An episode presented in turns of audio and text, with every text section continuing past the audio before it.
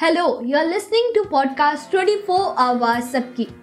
Today on 25th July 2022, Draupadi Murmu took oath as India's 15th president at the Central Hall of the Parliament in New Delhi, followed by 21 gun salute.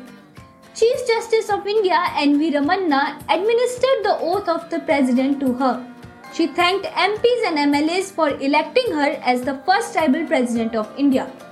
Let's hear some segments of President Draupadi Murmu's first address to the nation as the President of India.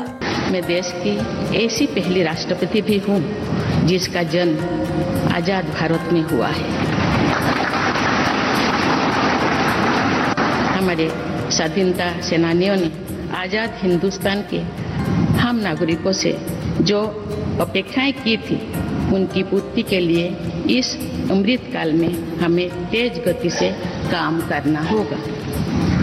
इन 25 वर्षों में अमृत काल की सिद्धि का रास्ता दो पटरी पर आगे बढ़ेगा। सबका प्रयास और सबका कर्तव्य। ये हमारे लोकतंत्र की ही शक्ति है कि उसमें एक गरीब घर के पैदा होने बेटी दूर सुदूर आदिवासी क्षेत्र में पैदा हुई बेटी भारत के सर्वोच्च संविधानिक पद तक पहुँच।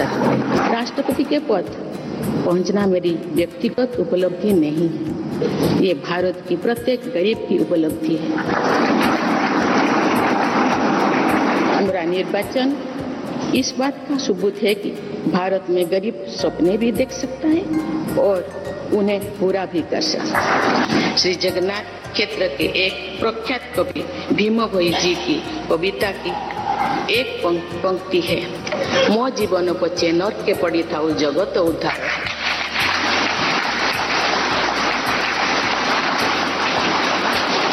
अर्थात अपने जीवन के हित और हित से बड़ा जगत कल्याण के लिए कार्य करना होता है। जगत कल्याण की इसी भावना के साथ मैं आप सब के विश्वास पर खरा उतरने के लिए, पूरी निष्ठा व लगन से काम करने के लिए सदैव तत्पर रहूँगी आइए, हम सभी एकजुट होकर समर्पित भाव से कर्तव्य पथ पर आगे बढ़े तथा तो वैभवशाली व आत्मनिर्भर भारत का निर्माण Keep listening to podcast 24 आवाज़ सबकी।